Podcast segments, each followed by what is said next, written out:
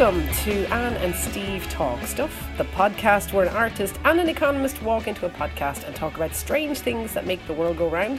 I am the artist in question. I'm Anne Blake. I'm a theatre playwright, performer and director. And Stephen, you are the economist in question.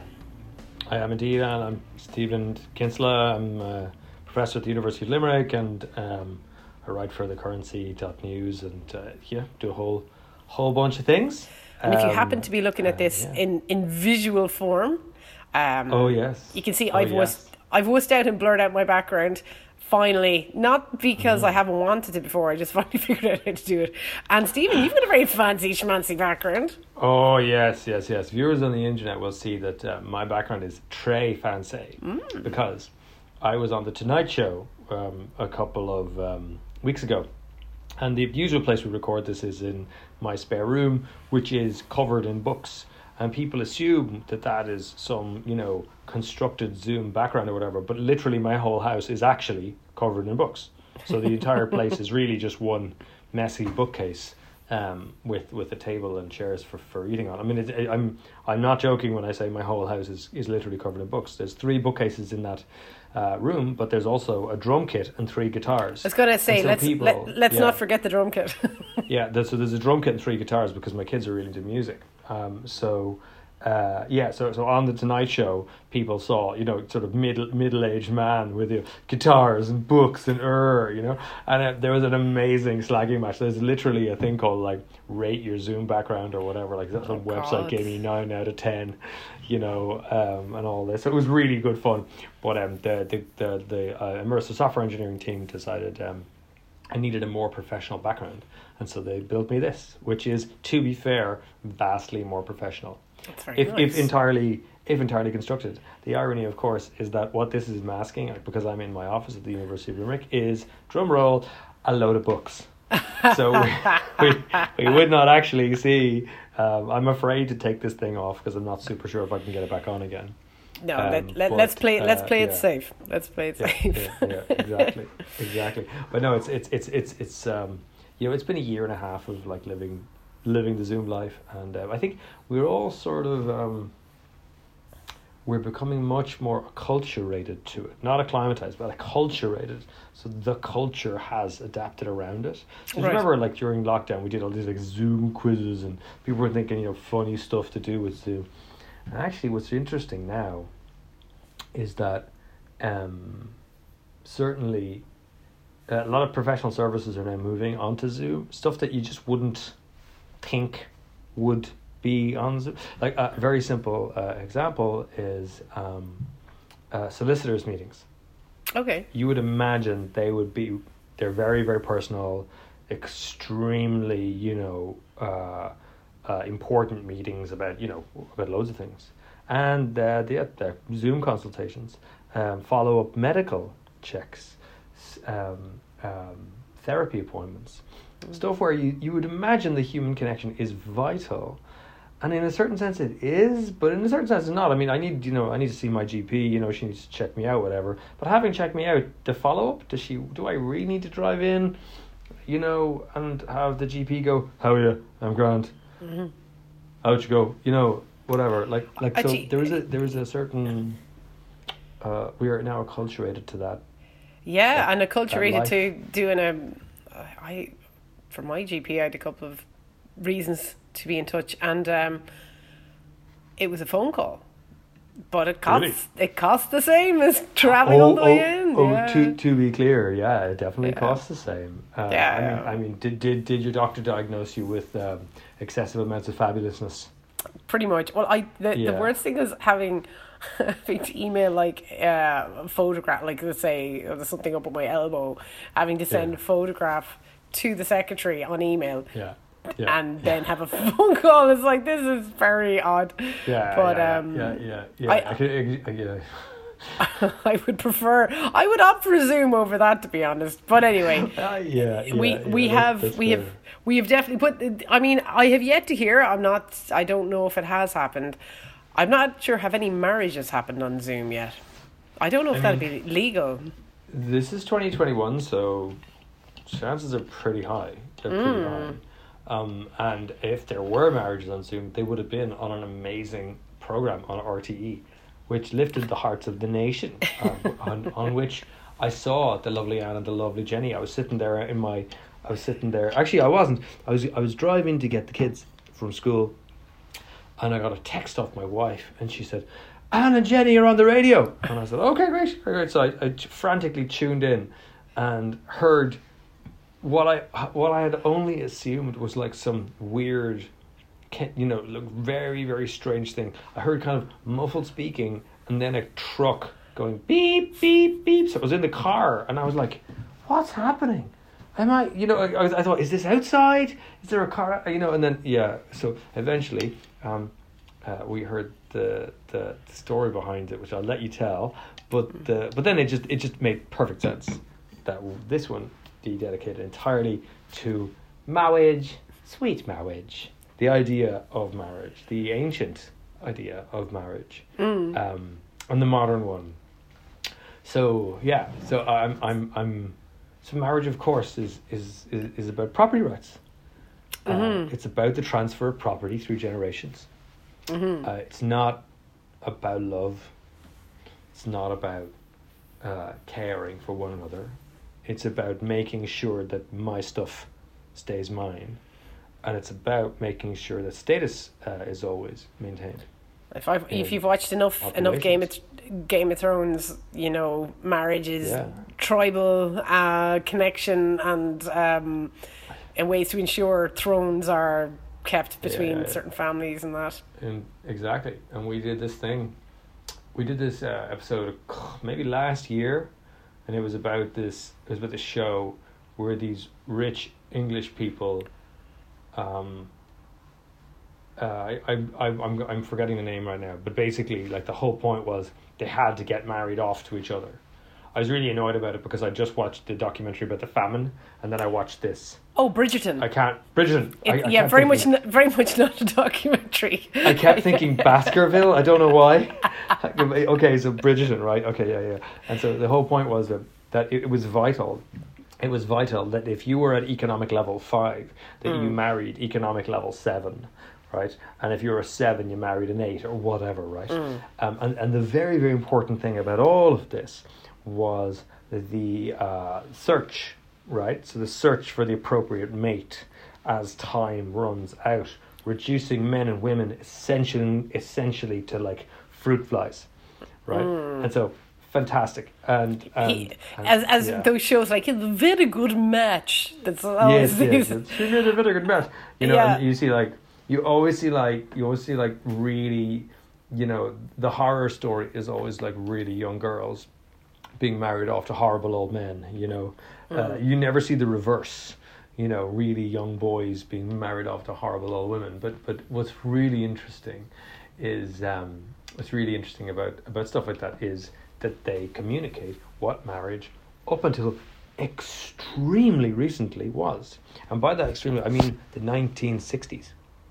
So really that idea that one should only marry for love is a totally modern idea. Any Jane Austen novel will convince you. It's true, exactly. And to be honest, those Jane Austen novels, for the most part, were critiques of the system. And, of course, they were. Hey, look how shit it is to be a woman. Like, needlepoint and an interesting conversation and taking a turn about the room are your goals. And hopefully with those things, you can fool someone into marrying you who will ensure your own security. Because if you don't, you can't earn money. You'll end up destitute. And it's just... not just you. No, your entire family. Yeah. So the pressure on these women was off the charts. I suppose what I'm just, while it's fresh in my mind, and we will come back to this, so I suppose a little bit of clarity into what you were referring to earlier. Was on Monday of this week, which would have been the 1st of November. This is going out the Friday the 5th. Myself and my wife Jenny were on the Ray D'Arcy show to talk about a documentary which was called The Irish Wedding, in which our wedding featured. And they played a little bit of it, which is what you heard. Which you came in when they played a little bit of Our Wedding, and I will explain what happened maybe in a little while, but it was, I suppose this has been what inspired us to talk about marriage today, because I mean, myself and Jenny got married 3 years ago. So this documentary was in the making for 3 years and obviously got really halted by COVID. And you sure. see some of the weddings are COVID weddings, like where there's only a handful of people there and they're wearing masks. And then some weddings are, like ours was 2018. And it was small, but, you know, there's no social distancing because there didn't need to be. And there's other weddings that are the same. Because it's funny, I saw on Twitter some people going, look, it's a disgrace. Weddings shouldn't be allowed. It's like, these were not necessarily all last year, you know? Yeah. But, you know, people love giving out. But what did happen, so myself and Jenny wrote our vows, and I went to start saying mine. And basically we got married in this little hotel down in the Maharese called Harbour Hotels. Very charming, gorgeous. And we were going to marry in the front garden. And it was a really warm day, but there was a bit of a breeze. And they said, do you know what? The private actual family garden, which isn't for guests, is sheltered by a hedge. And they said, look, there's no wind, so let's just set up there. And there was no other guests, it was just us. So it was great. So we were totally sheltered. But it meant that people from the road couldn't see us. And basically we got married on a it was a Saturday, I think. But obviously there was some truck delivery timed that had been forgotten about. And anyway, I began to say my vows. And I had this moment, I don't know if you've had it much in your life, Stephen, I don't know if emotions happen to you much, but where... I'm Mark Zuckerberg. Of what do you speak? Yeah. But I started to speak, I went, you know, Jenny, I promise, you know, I started it, and my voice went, and my lip went, you know, and I was like, oh God, no. I'm gonna ugly cry. I'm not gonna be able to get through this. And then this truck, this food catering delivery truck, began like to pull in to the driveway, which was quite small, and it was this, and and I, you know, the staff were like, oh no, they're trying to get him, you know, they're going around to fix it, but I had to keep going, and it was brilliant because it meant I had to overcome this noise and laugh through it, you know, and even there was things in it like, stick by you in hardship and see the funny side of things, you know, on my wedding day, this terrible noise. So that's what that was. And awesome.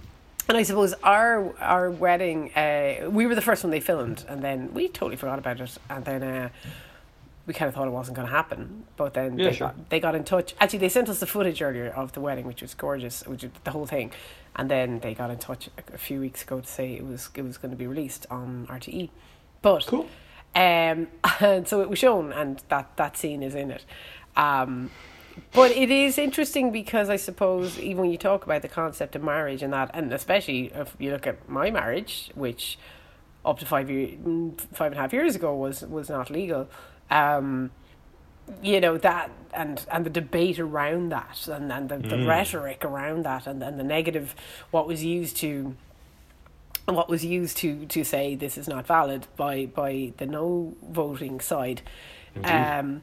Is all tied up in this stuff. You know, as you said, we're moving very fast. As a society, we've changed utterly in less than a century.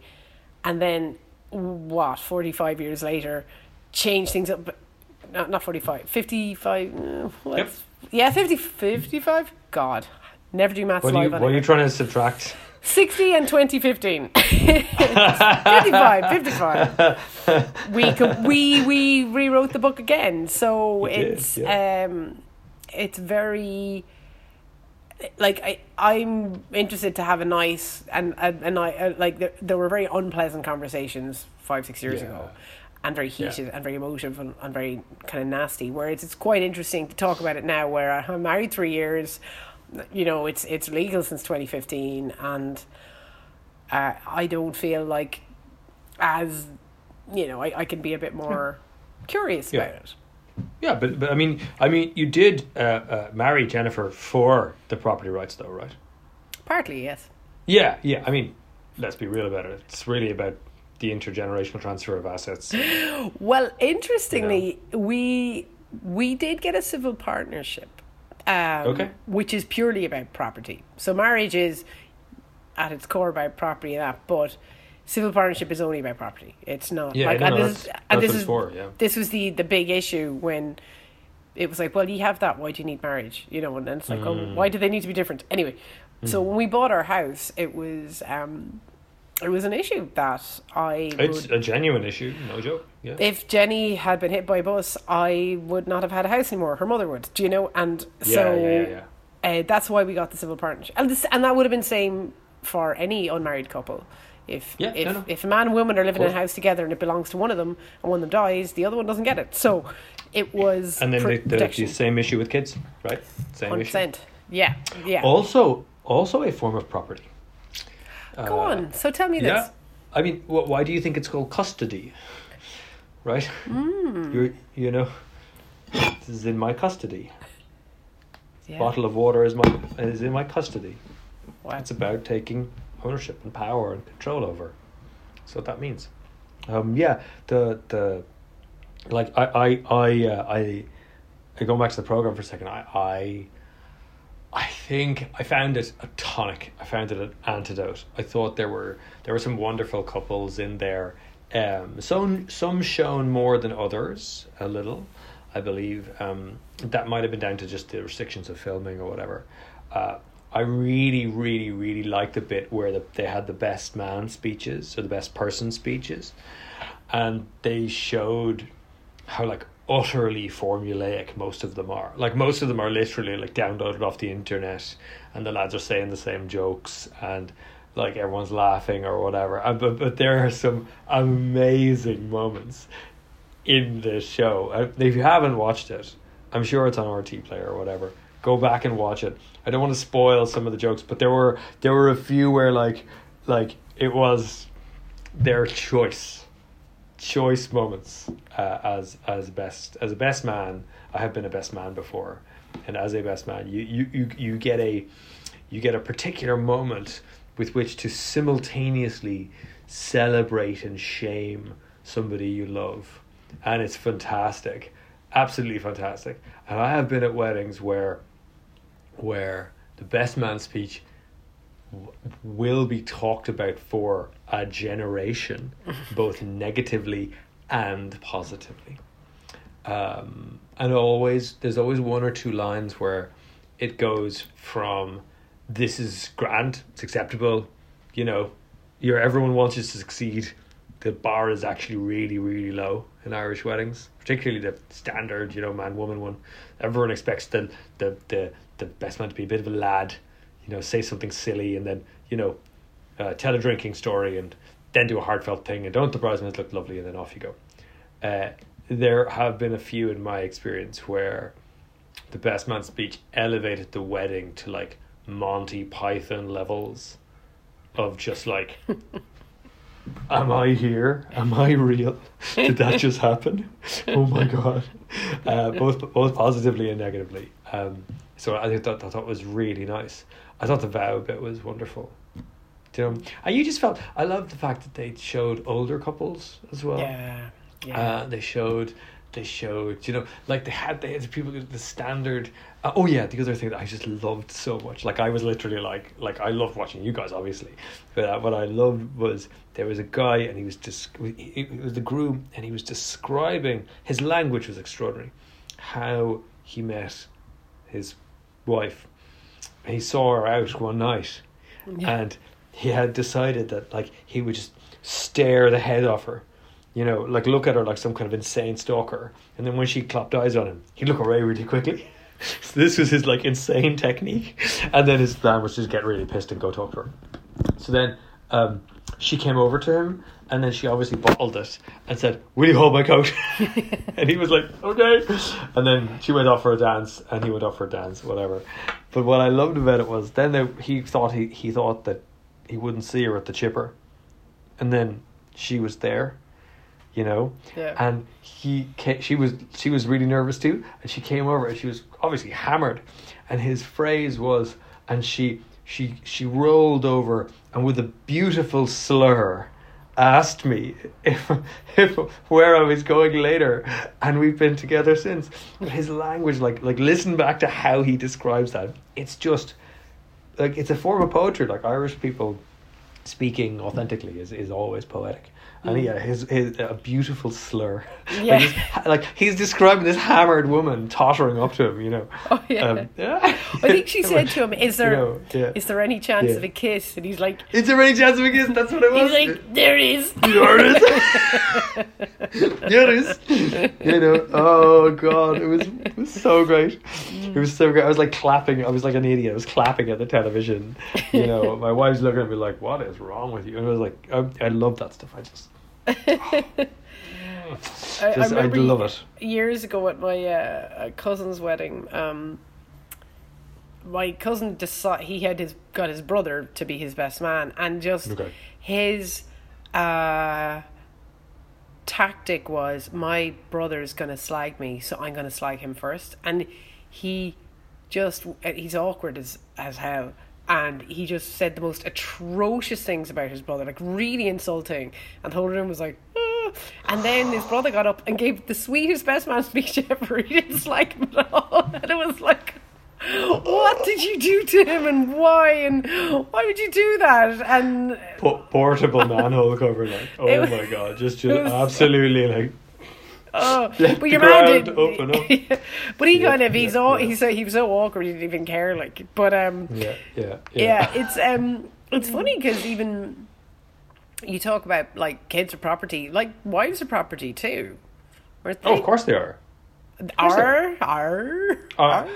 Love, honor, and obey. That wasn't in my wedding. Yeah. It wasn't in mine either. It was a fantastic moment, actually, in mine. So we got married in 2006 in a house in upstate New York. Oh. That a friend of ours had given us. It was. I wasn't at your wedding, but I can tell you, my wedding was the best wedding because everything about it was unique. And what I mean by that is there was no hotel, there was no photos. Most of this is because we were absolutely broke. We were so broke. We had no money. The theme of the wedding is simple. You know, really fucking simple. So we had no money, like, and I was still a PhD student. Elka was 7 months pregnant.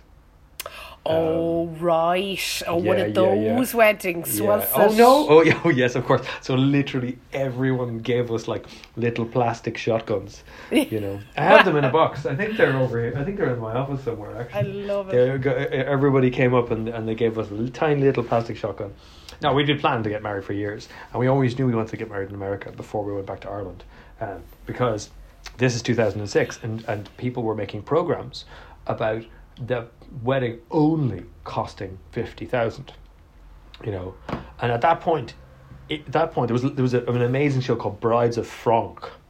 Oh yeah. And we were watching this on the internet or whatever from New York, just going, no, and I had I've spent a reasonable proportion of my life working in hotels, so I've catered probably 100 weddings. Easily. So from the top to the bottom, from like I catered weddings in the Shelburne Hotel, silver service. I've catered like everything, literally any kind of wedding you can imagine, and I can tell you the sheer formulaic awfulness of it after a while when you're not emotionally connected. When you're emotionally connected to a wedding, you could get married in a field and it would be fine.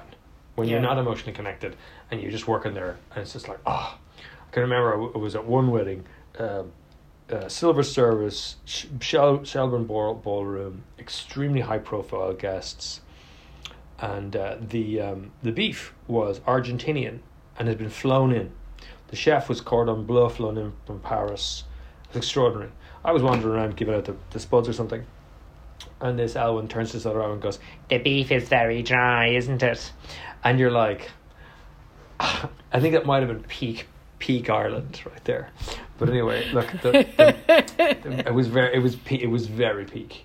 So yeah, whatever. So we knew we didn't want to do that, and so we just did it abroad. But we had the extreme good fortune, so we were surrounded by our friends, and just really like the parents came over, and it was fantastic. And we got a justice of the peace, a 7 foot tall guy. He looked like he came out of a western. Like he just literally showed up, like he literally had like a waistcoat with one of those little watches, and huge big tall man, and grey hair, extremely kindly, justice of the peace. And he basically sat down and started telling stories of like how wedding ceremonies that had gone wrong. So he's like, yeah, he said, have you got the ring? And I said, yeah, my best man Mark had the ring. And he's like, give me the ring. And Mark was like, why? He said, one time, a few years ago, people were getting married on the edge of a cliff, and the ring blew away. He's like, so ever since, I've just kept the rings on my pinky finger. I was like, oh, they're not going to blow away. And he's like, oh, you want to get married down by the shore of this lake, in the Adirondacks. In this protected range. And we said yeah, and he just went, the judge was like, we're not getting married there today. And I was like, what? He went, it's 3 degrees outside. We're not getting married. So the weather for the previous 20 years had been 20 degrees. Oh, I checked this. Yeah. And this did, there's just a cold snap, and he was like, everyone's getting, we're going to get married in here. And I was like, it's a sitting room. And he said, not for long. And he just went, gentlemen, move everything. And just all my friends just picked up the stuff and just moved it out. We had, because it's a summer house, and we were getting married in June, so there was nothing in the house. So we had to bring everything up there, which again made it amazing, because then it was like a let's assemble the house together thing, you know? And then get everyone up there, and then there was a huge party. And two of our friends, have I ever told you about my time in the transvestite karaoke bar? No. Okay. I will not tell you about the time about this now. Okay. But because it's a great story involving an immigration lawyer. Okay. It's a great story. I won't tell you about it. Okay. So there's a transvestite karaoke bar in downtown Manhattan. And we used to go there all the time. A very good friend of mine, and his friend, who we used to call the ambiguously gay duo, would they would do karaoke. So what they did was they brought, as their wedding present to us, a karaoke machine. Brilliant. And these guys are karaoke superstars. Right. Now they're not like, awkward, like, my heart will go on, kind of like they're wind beneath my wings. Beautiful. With full orchestration, right? So they're able to do it. So they brought the fun in a massive way. And actually, they're both my son's godfathers now, but they're amazing blokes, just amazing. But the long and the short of it was it was unique, and I think that uniqueness is, it comes through, actually, in all the stories that we tell. Yeah, that's and in our house, one of our friends is a surgeon, and she constructed Elka, my wife, her. The thing, sorry, Steve, no good at words today. What do you call the flower thing? The bouquet. Yes. That's sorry. The flower thing. Steve talked for a living. Anyway, so she got that, and she using a forceps, she like individually placed it into this jar thing. Wow. And that is still like on our mantelpiece. It's dried and it's perfect. Oh, amazing! It's just perfect. Yeah. But the great thing about it is, the great thing about that whole experience was how, still to this day, I refer to it as a key point, And so if you drew the timeline of your life, you would have this, And I think you have it too, and and now, like, I mean, 2006 is feckin'. It's the dark ages. You have the entire thing on, like, high definition camera. Yeah. That's amazing. That's amazing. It's amazing, and what's very special about it, not being all like smug or anything, because they filmed it for a documentary. It's a very unusual wedding video. They had a lot more access probably than I'd have optioned for, but what was interesting, was a friend of Jenny's is a filmmaker, and he's a friend of ours. Oh, that's how it happened. He's a friend of both of ours, Michael Kelly, and he actually lives in Kerry, and he got in touch. He said, "Look, I know." So basically, we had our family, our wedding, our legal wedding. Okay. With our family, and then the next day we renewed our vows the next day and had a big party, and it was just because the place was really small, so if we wanted to do a sit down thing with our with family and friends, there wasn't enough room, but to do a buffet the next day was fine, but we wanted our families to have a kind of a sit down experience, so but our immediate family, because I'm the youngest of five, is 30 people, so wow. With kids and everything. But sorry, long story short, Mike got in touch saying, "Look, I know you're getting married. This friend is making a documentary. Would you be up for being part of it?" And myself and Jenny are like, "Yeah, cool, brilliant, ooh, amazing."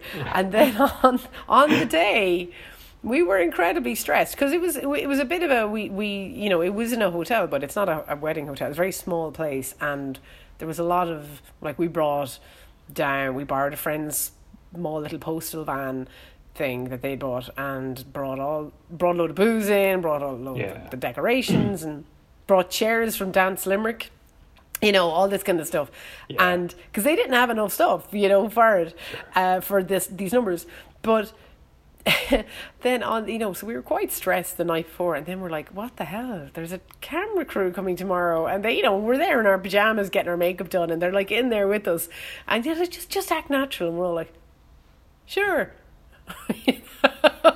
So act natural for the documentary on RTE, and then terrified, the next day I'm like, was I an asshole, did I say something, did I relax too much with that little bit of champagne? Anyway, so on the day, myself and Jenny were a bit... Did they see me kicking the waiter? What? Yeah, and there was a few things the documentary team need to get this, so we need to do this now, and being a bit oh, God. No, they were lovely. It was us being short in ourselves.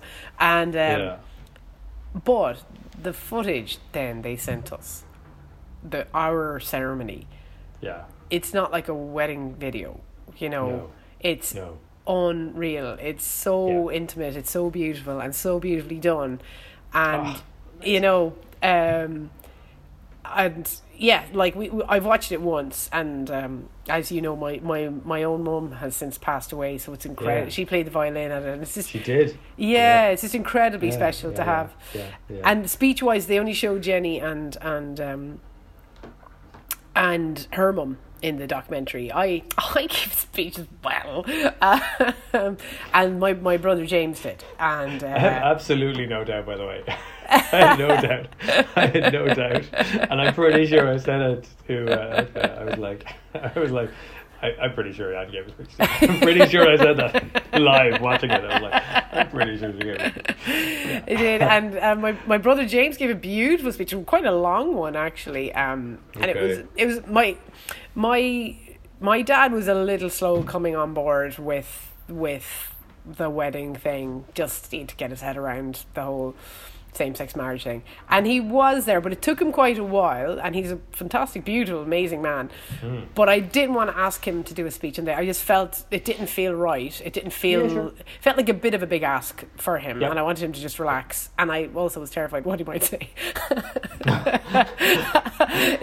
But so my brother James, not quick, I need another male relative, because I've two brothers and two sisters, but my two sisters have lived abroad for years, and they were home for the wedding, and then my other brother David had a brand new little baby, and he was in charge of the music, and I just said, you know what, James, this is landing on you, and he did a beautiful job, but the point is yeah, I think you can have all these ideas. And if you're listening to this and you're married already, you're probably going, oh yeah.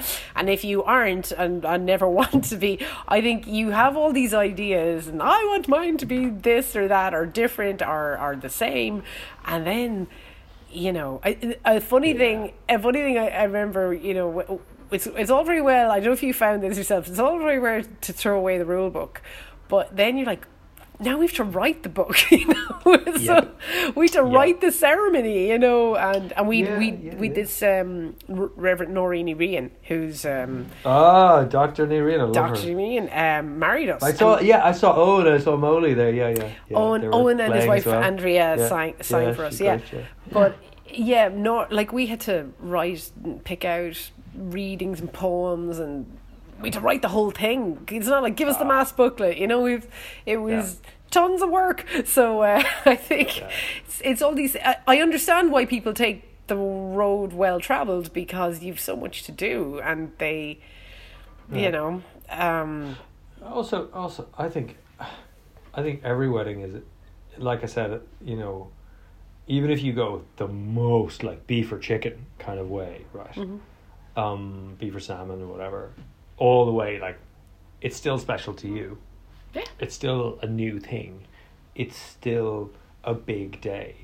I do think that we fetishize the bride and the bridal experience a little bit too much in this country, because of the.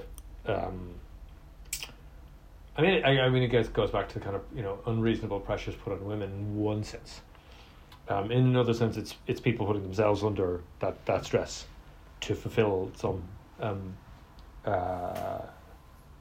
desire that they have, I guess. But you know, all of which is my way of saying, like, you do you.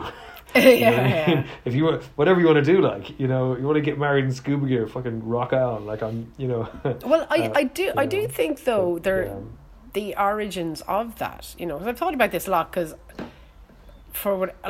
I've written a whole show about the marriage equality referendum, and I've written a show about myself and Jenny's story, and the journey. It's not the wedding, it's referred to, but it's not part of the show. Sure. And a big thread of the beginning is that I could never see myself getting married, so I was never hugely into it, and. I'd be at my sister's weddings and everyone else, we're next, and I'd be like, I can't see it, I just can't see it, and you know, and blah, but it's like it's a day, say traditionally, when women had really no power, and this was probably the only day in their life they would have any influence over. And get to make any decisions about, and get to be queen for a day, and then the rest of their life they'd be, maybe the most power they'd have would be over the household or over the raising of the child, you know, if they even got that power. And so, and then traditionally, even in the 60s as well, like, you know, women still don't. I mean, we did an episode a couple of months ago on the issue of misogyny and that, but we did. Like, you were fantastic. Well, you were. But somebody actually, sorry to interrupt you, but somebody said, sorry to mansplain. But hang on a second. Let me interrupt. What's that amazing thing? Like, let me interrupt your expertise with my confidence. Somebody said, and I meant to say it. I meant to say it to him. It's just only after occurring to me.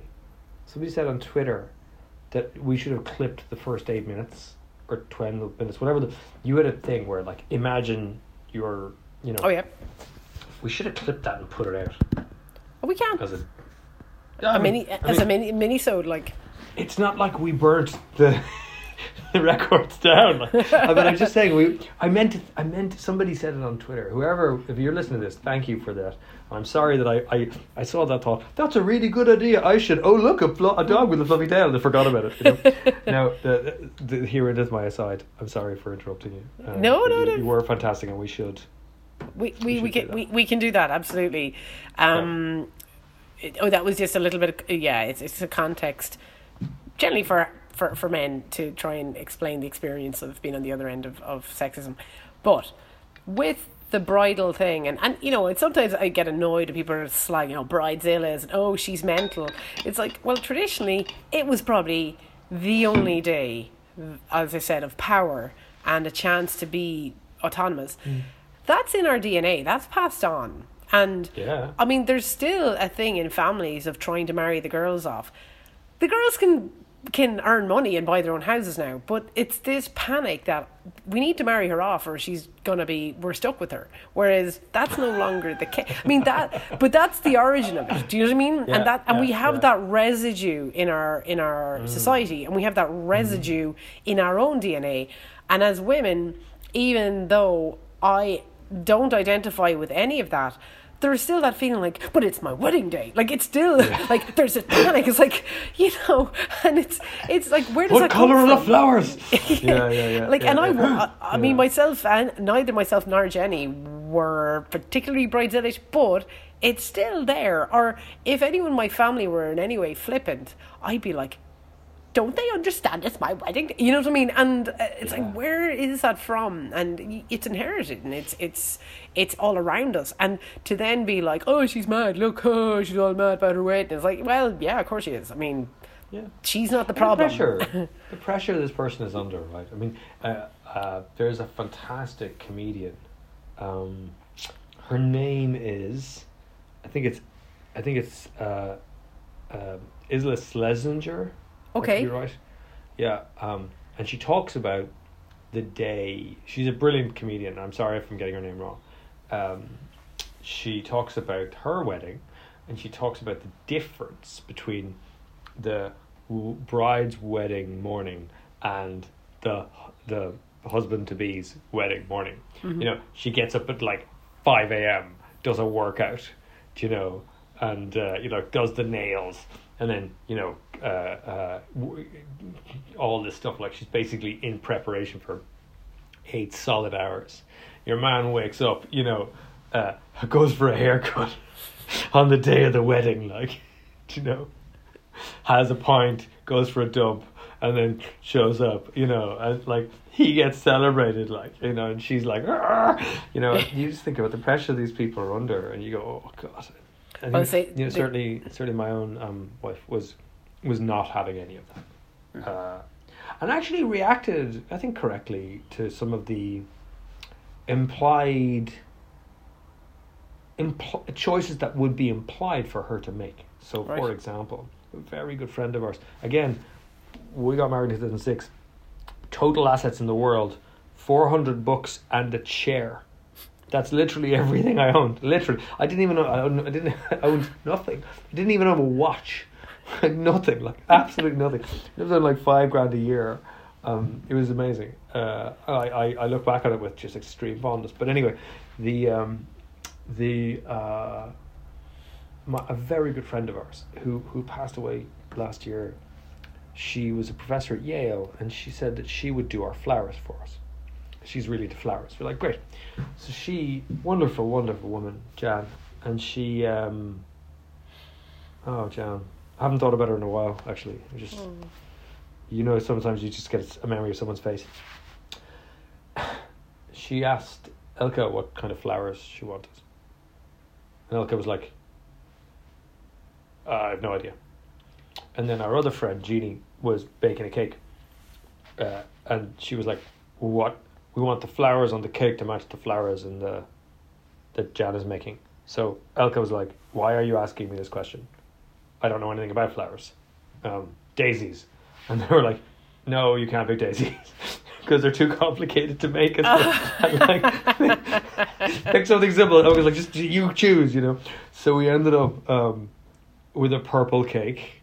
Because the icing went wrong, so we ended up with a purple cake, like a Barney purple cake, which was delicious. And we ended up with I forget what kind of flour we had, but yeah, it was there was a genuine like, why is Stephen not being asked this question, you know? Yeah.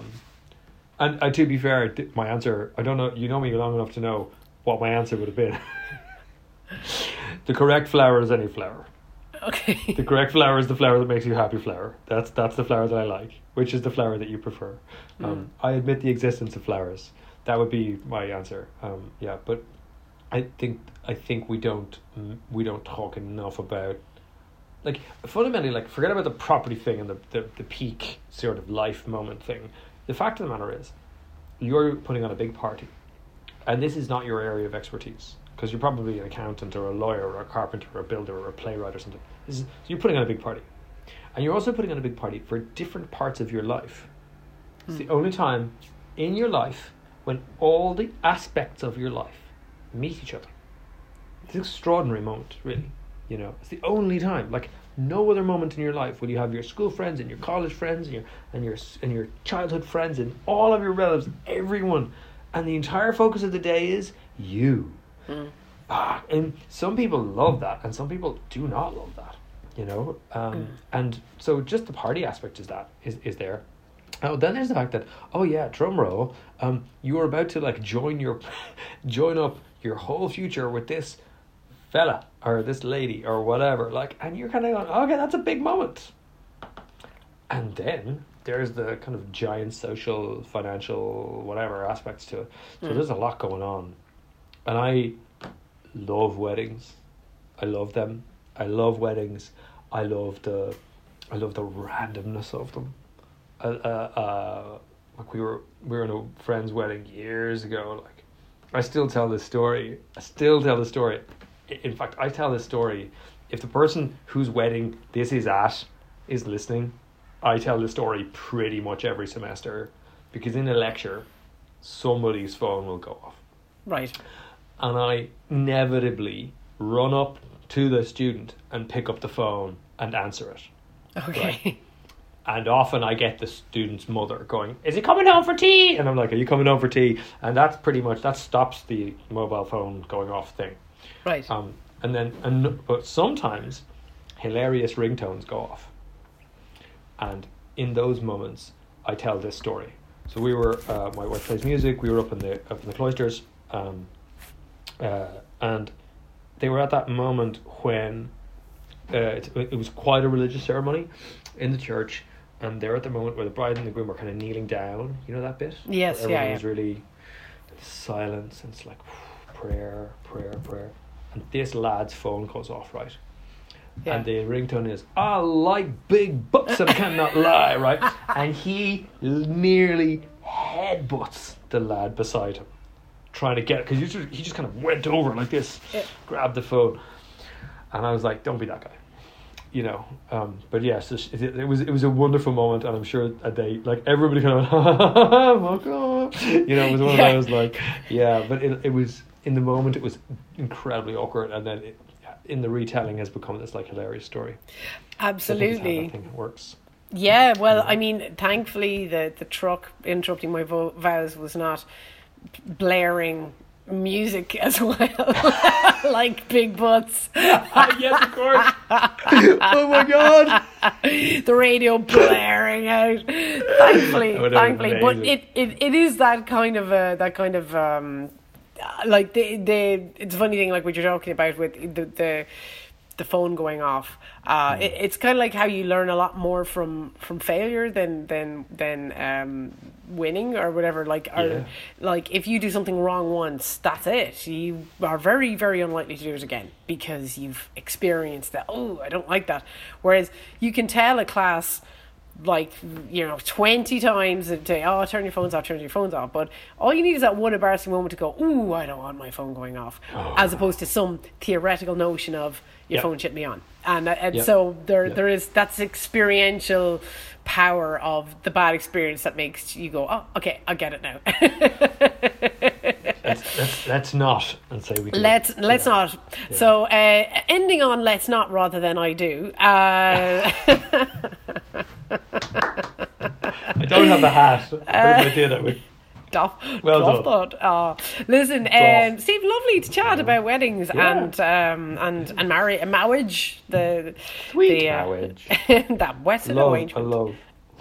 It's always good to talk to you, Anne. It really is. You too. Well, listen, until next month. I mean, next month is going to be our December episode, so we'll be off. But for now, it's only November, so let's not worry about supply chain disruption. Well, hold on to your seats, folks, because next month we're going to like, be bookmark it. We're going to be pulling out all the stops. He's talking about supply chain disruption. That's the good stuff. Right. Okay, until then, okay, with bated breath, I'll see you, Stephen. Thanks so much. Bye bye. You have been listening to Anne and Steve Talk Stuff, a Limerick Post podcast produced by Eric Fitzgerald. Theme tune is performed and composed by David Blake. Please rate, review and subscribe to the podcast and tell your friends. You can now follow the show on Twitter at @AnneSteveTalk. Get Stephen at Stephen Kinsler, he's a Stephen with a PH. Anne at AnneBlake78, that's an Anne without an E. And the Limerick Post at Limerick Post.